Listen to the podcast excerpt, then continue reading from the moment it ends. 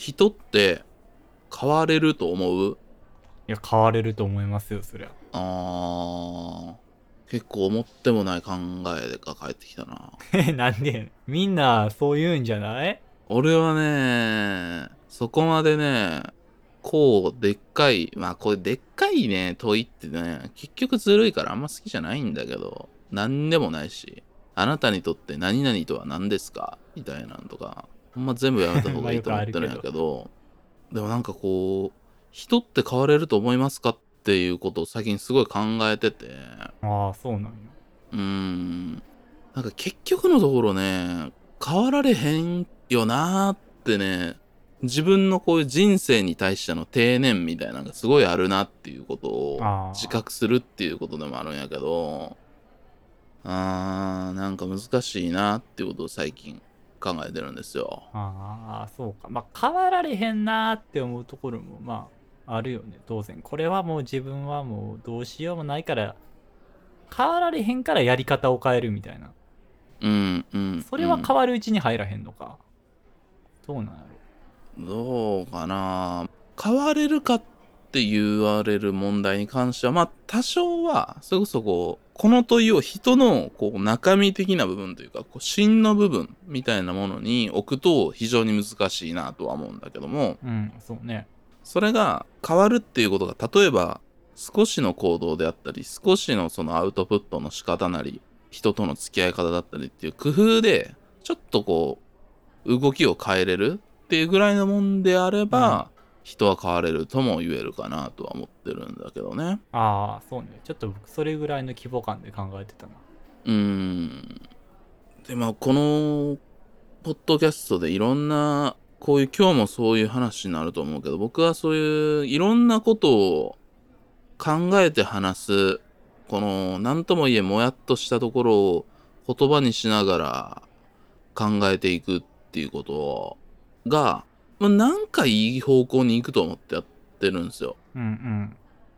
うんうん。で、それは多分そういう風にしてったら、それこそ人は変われるというか、社会とか人間はいい方向に向かえるという風に思って、でもただ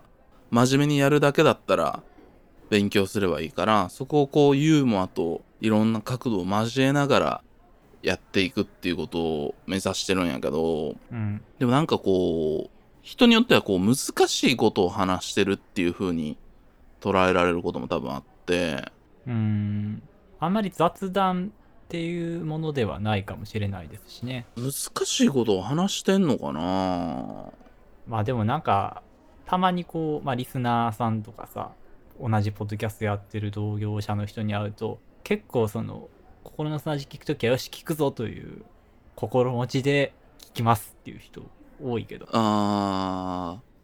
ー、カロリーね。うんそうねなんかこの流し聞きとかう。っていうん人も、まあ、いるにはいると思うけどまあこのしっかり雑誌で聞くぞみたいな気持ちで聞きますみたいなこと何回か言われたことありますけどねそうね。だから多分だから込めてるカロリーみたいなもんは高い気はするな。あー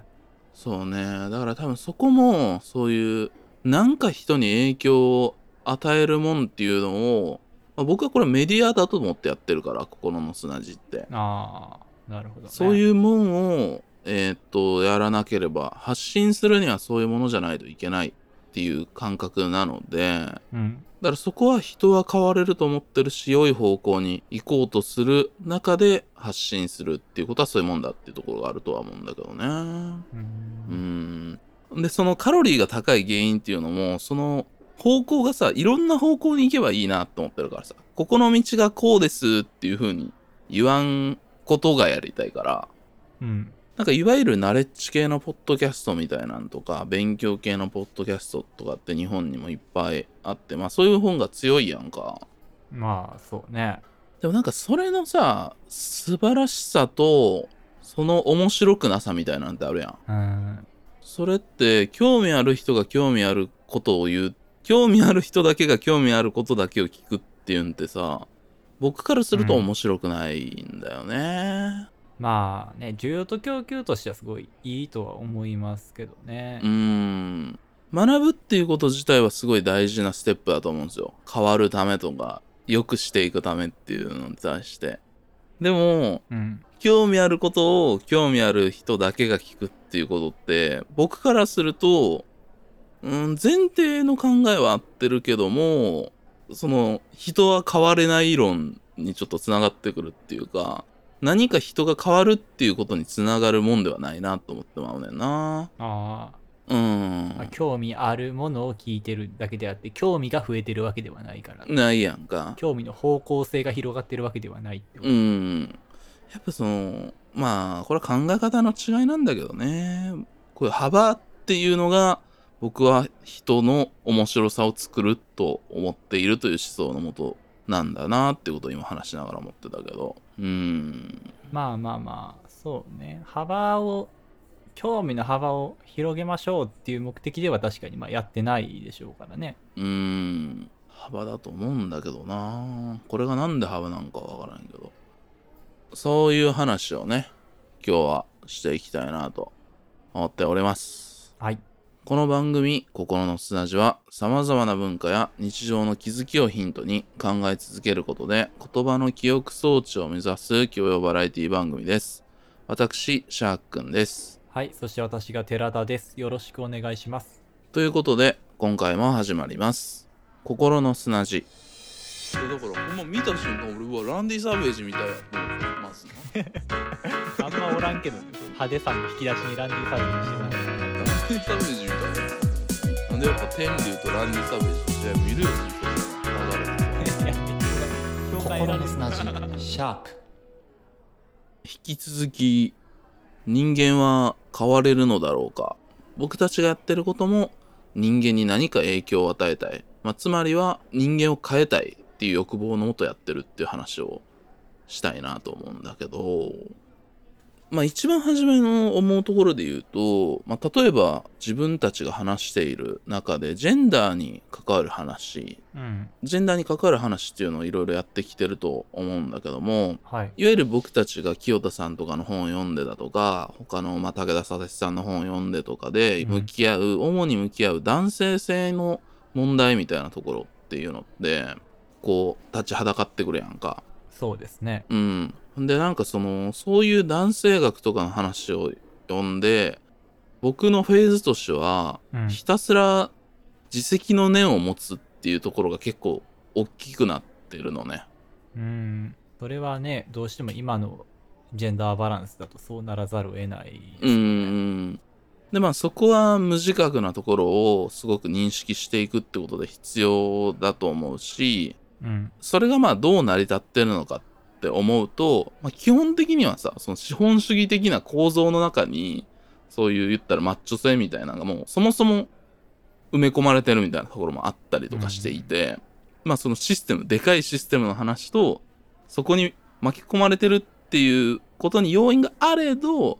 ただ行動を行ってるのは自分なのでそのすぐできることとしては割とこう自責の念を抱えてしまうっていうところに陥るところがあってまあそうじゃないよっていい感じにさいろんなことを書いてくれたりするんだけども。うん、あそうやな、まあ、まずは意識するとか自覚するっていうところがさ1ページ目やんうん。大体、ああいうのって。だからどうしてもそういうことが最初に来てしまう。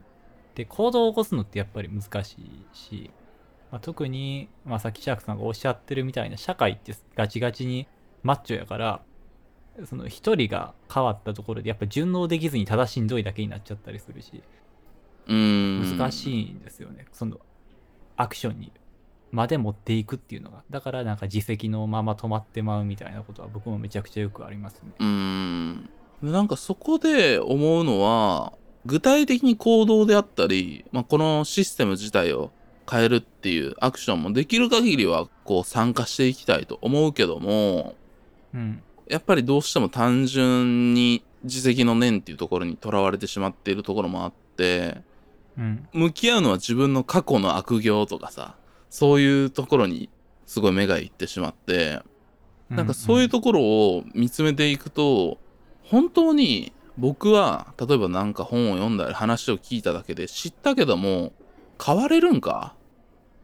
っていうさ変わられへんやろって思ってしまうっていうところがこの話をしたいなと思った時にこう湧き上がってくる気持ちとしてあるっていうことなんやけど。ああそうやな。えでもその例えば過去にこういうことをやってしまったなっていうようなことを繰り返してるって感じもあるじゃあ今。うーん。うーん。それはないんじゃないですか意外と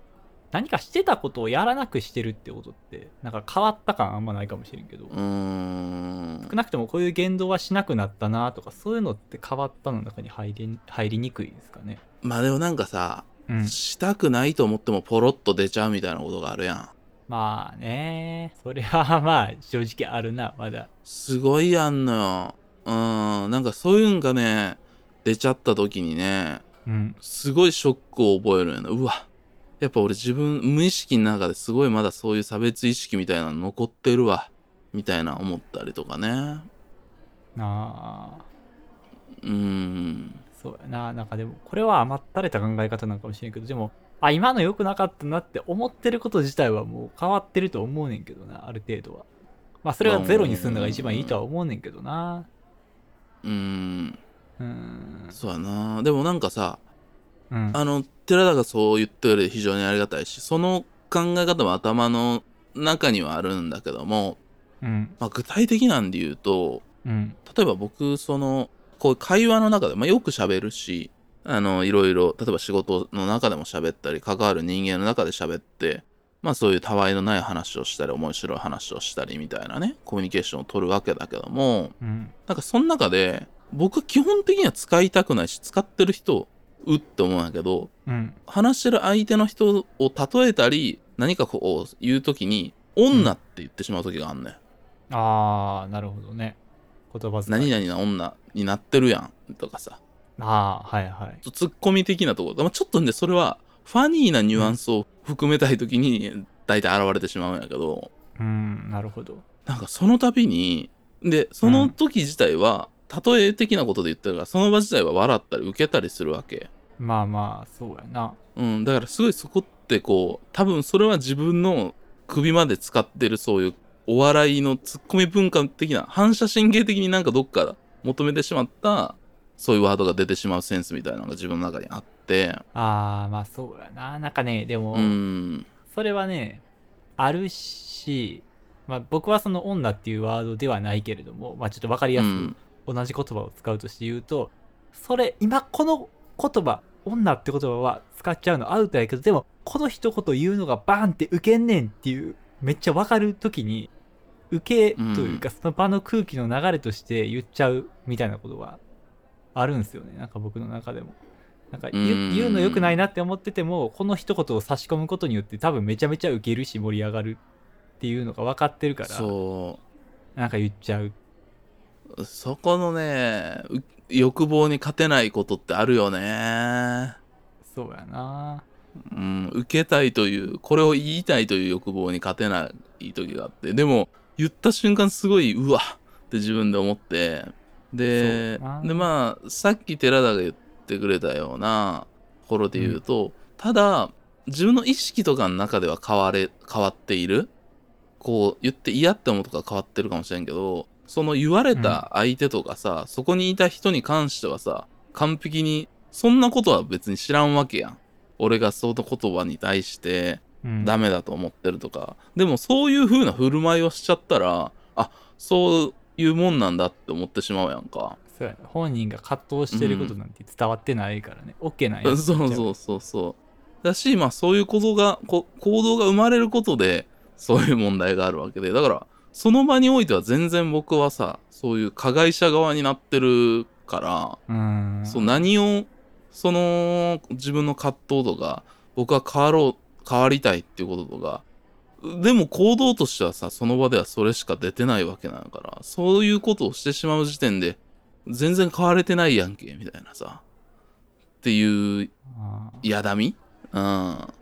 みたいなんに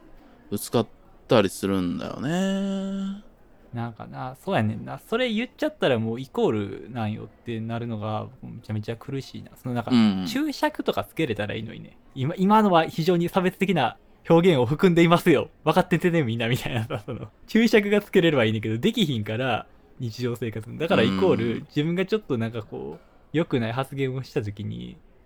なんかそういう思想を持ってるのと同じレベルの伝わり方をしてしまう差別的なニュアンスを含んだ発言をしてしまった時にそういう差別的な思想を持ってる人と全く一緒やからね。周りから見たら。同じ振る舞いやから。うん。いやそうなのよ。振る舞いの集積がそういうことやからさ。うん。うーん。なんかすごいそういう時にね自己嫌悪に陥んだよな。うーんそうやな。なんかどうなんやろうな。どこまで僕なんかどこまでみんな傷ついたりしてるんやろうってすごい思ってまうねんなそういう時に。その自己嫌悪もあんねんうん。なんか一回さだからその、まあ、これって多分その自分自身のモヤモヤがずっと残るじゃないですか自己嫌悪として。なんかそれを晴らしたいっていう気持ちも多分あってなんか一回そのあい結構きついこと言っちゃったなみたいな瞬間があって後かうん。らその傷ついたかもしれへん友達にちょっとあの時ああいうこと言っちゃってごめんなっていうことを言ったら、うん。全然気にしてなかったわ。そんなこと言ってたっけ？みたいなこと言われたことがあってうん。あれってみんな意外と気にしてないんかな？みたいな。考えすぎなんか？みたいな。いやでもそう言われた側はそう言うしかない。それもまた一つの反射っていうのもあるよね。まあほんまはずっと気にしててもいや全然気にしてなかったで。みたいな。っていうし振る舞いをするのが正解やからってことか。うん。っていうのもあるしでその時自体は気づいてなくてもふとそういうんってやっぱりダメージにはなってんのよ無自覚でも。ああ後から思い出したらあんなことも言われたなってなるかもしれへんうし、ん。とか、うん。そう思い出さなくても食らってるもんってあるんよそれって。本人の意識じゃなくてもね。うん。大丈夫って思っててもそういう扱いを受けてるっていう例えば人がいたらそういう風に見えるしダメージには絶対なるんよね。そうやな。うーんなんかもう境界がわからないんですよね最近。そういうの。うーん。人がなんかこう例えばファッションとか見た目髪型とかを変えた時になんかそれに触れていいんかとかってうん最近めっゃ、ちゃ悩むようになってて、ああ思う思う。ん、なんかあこれ触れたらよくないか。見た目のことをそんなズケズケと言ってくんのよくないよなって思ったりしてううん。黙ってたら別の人が来て「あ髪型変えたやん。めっちゃ似合ってんな」みたいなこと言って「あありがとう」みたいなすごい嬉しそうにして「あ言った方がよかったかこれ」みたいな。うーん。言ってもよかったやつかこれみたいな。もう分からなくなってくるんよなほんまに。いやでもそれが正しいのよ。本当に人と向き合うっていうことはそこの葛藤を抱えることでも多分あんのよ。なあ。うん。それが今までがおかしかっただけでううん、そうそれでいいんやと思ってるんやけど。あうーそうんね。でもまあそうするとやっぱそのシャークさんみたいに一個一個やっぱ葛藤して自己嫌悪する時間っていうのがものすごく必要になってくるっていうのも事実ですからね。確かにこううん。なんか人間は変われるのか、うん、まあそういう生まれたものを埋め込まれたものを剥がす作業のしんどさというかうん。なんていうかな。例えばよ50歳の人が今から変わるかって言われたらなんか無理そうな感じするやんか。難しいよね多分。変わるのは難しくなっていくかもね年々。えちょっとこれは感覚的な話をちょっとすり合わせてみたんやけどパッと思いつく50歳の大人が、これから人間の心的な部分が50歳から変われると思う。で変われるとするならそれパーセンテージ的にどんぐらいの確率やと思う。あー、まあ、まずそれに対する回答を言うと変われるとは思う、ただうんうん。変われる人は30%ぐらいかなと思う、うん。で僕が思うのは変われるっていうか、まあ、変われるって言うとなんかこう一個の目標に向かって俺は変わるぞって言ってうん。変わるのはもっと少ないと思う僕は。10%とかぐらいしかないとう思う、ん。けどなんかその変わる人。自分の自覚なくあの人なんかちょっと変わったよねっていう。なんかそういった意味で変われる人は30%ぐらいいるかなっていう感じがしてて。えちょっと後者の方がようわからんかったんやけど。なんかその自分の目標に向かって変わってるとかじゃなくて人間として芯がから変わったなっていう僕の母親とか一回50代ぐらいの時に病気して病気の前後でめっちゃなんか変わったんですよいろんな考え方とか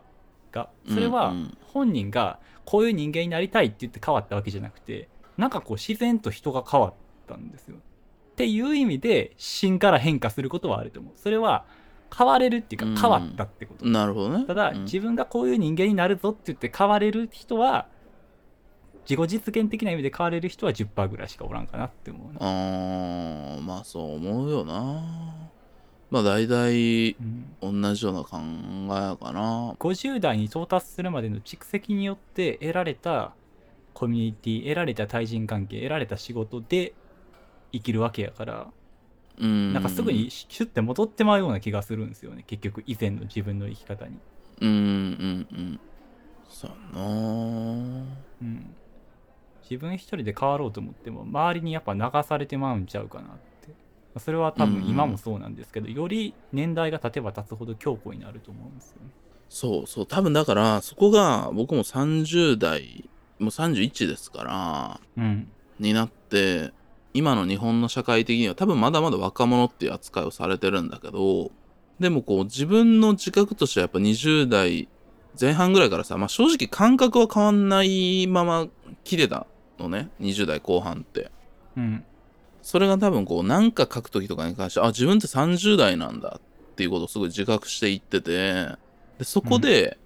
多分怖いんだよね。こう、このまま俺行くんか、いけんのかみたいなさ、こう理想の大人みたいなのに変わっていけんのかみたいな、ダメな大人たちばっか見てしまうやん、基本的には。と思ってんねん、僕は。うんそうね年上の人、どっちかというと関わること多かったし、リスペクトしてる部分もあると思ってるんだけど、でも基本的にはやっぱ大人、やっぱ50代とかの人とか、自分よりこう2世代ぐらい上の人らって、え、すごいダメだなって思ってるとこが多分あって、うん。まあまあそうな。そう、そこに自分が立ててる理想的なもんみたいなところに変わっていけんのか。そこで見つめると自分自身にもすでにそういう回路はすごく内蔵されてて、動いてると、その回路が。あー。よく言うけどその周りのコミュニティがそうやったら自分もそうなっていくみたいな話ってやっうぱ、うほんまにあると思うんですけどある程度その自分の身の回りであこの人は割と自分にとってのこの理想の大人像に近いなっていう人はいるんですか？シャークさん。それぞれダメな部分はあるなと思ってくるし、深く付き合った大人たちとか、それぞれダメな部分もあるけど、ある程度ちょっとロールモデル的なところは、あ、この人のこういうとこいいな、いいな、みたいなのは、組み合わせてったら、概念としての理想みたいなのはなんとなく見えてはきてるよ。ああそういうことか。いやまあでもそれはそうやねんよな、確かに。この人のこの部分とこの人のこの部分とこの人のこの部分っていう風に。でもそれを全部合わせ持つことって可能なんかなっていうなんかみんながそれぞれ自分の優先すべきことを優先して。習得して犠牲になってる部分はちょっと人としてダメだなっていう部分になってんじゃないかっていう。だからなんか僕の友達とかも結構もう今ぐらいの年代になってきたらやっぱりいろんな生き方を選んでる人がいていろんな時間の使い方がみんなそれぞれ違うからなんやろうな。やっぱその咲いてる時間によって全然違いますよね。仕事にやっぱ咲いてる人はすごくまあやっぱ稼ぎも良かったりとかキャリア積んでるけどでもまあ言ってしまえば話してて面白くないとかはあるじゃないですか別に新しい本とか、なんかそういうものに触れたりも一切してないしとか、うん。うん。だからなんかその結局みんな何を優先して何を犠牲にしてるかによって人間形成って変わってくるからその、ね。全部を得る理想の大人っていうのは一生架空であり続けるんじゃないんかな目指すことはできるけどああ、まあそこは根本の考え方の違いだよね。なんか、僕やっぱそれ、多分すごく自分がロマンチストだという自覚もあるし、半分すごく冷めているという自覚もあるけども、で、そこも、僕は、えやっぱ、やるしかないでしょっていう感じで思ってるうんいやマジそれのスタンスはめっちゃ大事やと思うんですよ、うん、っていうところやから。まあでも、わかる。同時にその寺田が言ってるような、いや、実際問題として、そういう時間がないからそういうことがあって、まあそれこそ、まあシステムの話に行き着いちゃうんやけどね。そのシステムの中で生きるためには無理なため、その人自身の人格としてこの破綻したところが出てきているとかいう歪みだと思ったりするから、それはそうなんだけど、まあでも一個人としてはな、あの、やるしかないやろと思うしかないからなっていう風に。だからそういう理想のロマンみたいなのを、こう、どう実現していくかっていう感じでコツコツやるしかねえのかなっていう感じと思うって感じかな。いやーそうやな。いやなんかさその全部ほんまに理想の大人を目指しますっていうスタンス多分僕もそっち寄りなんですよ。うん。もう時間は有限なんで私はこれを優先します。これはもう犠牲にしますっていうのってなんかすごくこうビジネスライクな感じがするっていうかなんか自己啓発本を読んでるような感じというか。なんか人間らしさがないような気がするんですよすごく。その人間性を習得することすらなんかすごく仕事的にやってる感じがしてて僕はあんま好きじゃないんですよ確かに。ただなんかそれの方が結果結果効率良くて全部、まあ、2頭を追うものを一頭も得ず的なことになるなんいやなったら嫌やなみたいな恐怖感もあってうーん。結局全部目指したら中途半端になって終わっちゃったみたいなんって怖いなっていう。あー。何なんだろうね。あの僕はなんか多分そういう多分手綱的なもんだと思っていてその理想とか、そういうものを目指してあのそれこそ芯を作るっていうことは僕のかっこいい大人っていうのは多少何かブレがあってもこの握ってる言ったら思想その人が握ってる手綱みたいなのをずっと握ってるからなんとかこう保ってかっこいいんだっていうところがあったみたいな感覚があって。あだからそこの手綱を世間一般から見てたらちょっとこれ破綻してるでと思われつつもその本人がこう手綱を握ってる離さないってことが多分大事だと思ってんのね、まあ、すごい抽象的なことを言ってるけど。まあ、本人の中では一貫してるっていうのがあればいいってことえー、っとその人が持ってる思想みたいなのを握って離さないっていうことだね。諦めないってことだね。理想を。なるほどね。うん、っていうのが多分大事だと思ってて、ほんで、それをどういうものを握るかっていうことを多分今僕は探していて、で、多分寺田もそうそれがほんで、その握る綱みたいな、自分の芯の綱みたいなもの、でかくなっていくと、いや、そんなん握りきられへんやろって多分なるっていうか、っていうことだと思ってて。うん。まあ、現実的じゃないなってなっちゃうかもしれないねでも、それでも多分こう、それを掴むっていうことが大事なんだと思うんだよなと思って、そういう風に生きたいなとは思ってるのね。うんうん。なるほどねそれはなんか特定のなんか一個その思想を見つけたいみたいな話ではないの？どういう感覚なの？まあだからその、いろいろ学んでいく中で、それを自分でかたどって、自分でかたどったものを掴んで離さないってことだよね。あでそういう学んでいくとさそのそれこそいろんな勉強してきた人とかが作った何かをこう得ていけるやんか。だから自分で持ってる綱っていうよりはこう勝手に降りてくる綱みたいなのがこうだんだん太くなっていく感覚みたいな。わあまあ抽象的すぎてわからんか。うんあいやうんそうやな。なんかそこの思想とか自分の生き方とかの話も多分みんなさ頭の中にモチーフみたいな手綱であったりとかさなんか本であったりとかなんか多分みんなそれぞれの抽象的ななんか抽象的なものを具体化してるイメージみたいなのが多分あると思うねんけど。それが共有できないって難しいかもしれないですね。こういうことを語るの。そうね綱として考えたことなかったなあんまり。まあ心的なもんだよね。初めの言葉で言うとその人の心というかうん。うん、多分思想っていう言葉に置き換えられるんだけど、うん、なんかそれのある程度の形を作って、でもそれって学んで得たもんやから自分のもんじゃないやんか。自分から外に出ていくもんなんだけど、うん。ただ自分からそこは伸びている芯であり、綱でありっていうもんやから、そこをこう握って手繰り寄せながらも生きるっていう感覚なのね、俺からすると。どう生きるのかっていうのは。うん。うん、だからその綱自体もこうなんていうかな。まあこれは感覚やからな。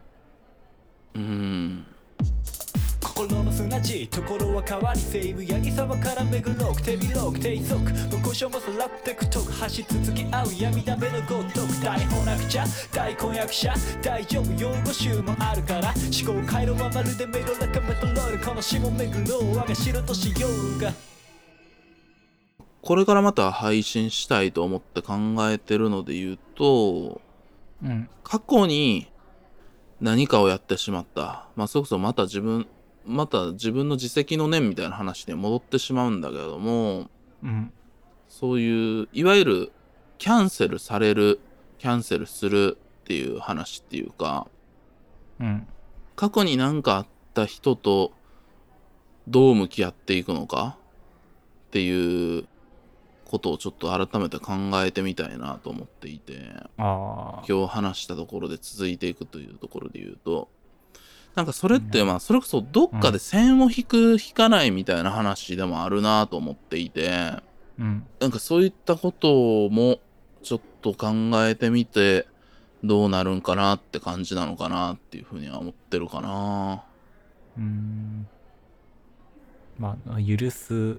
許せないみたいな話もしてきましたからなんかそういうのと近い感じもしますね。そうだね。えー、ちょっと時間欲しいな。第19回は、うん振り返って改めてそういう悪趣味カルチャー、路悪的なカルチャー、つまりは小山田圭吾の話をしたいなとは思ってるんですけどね。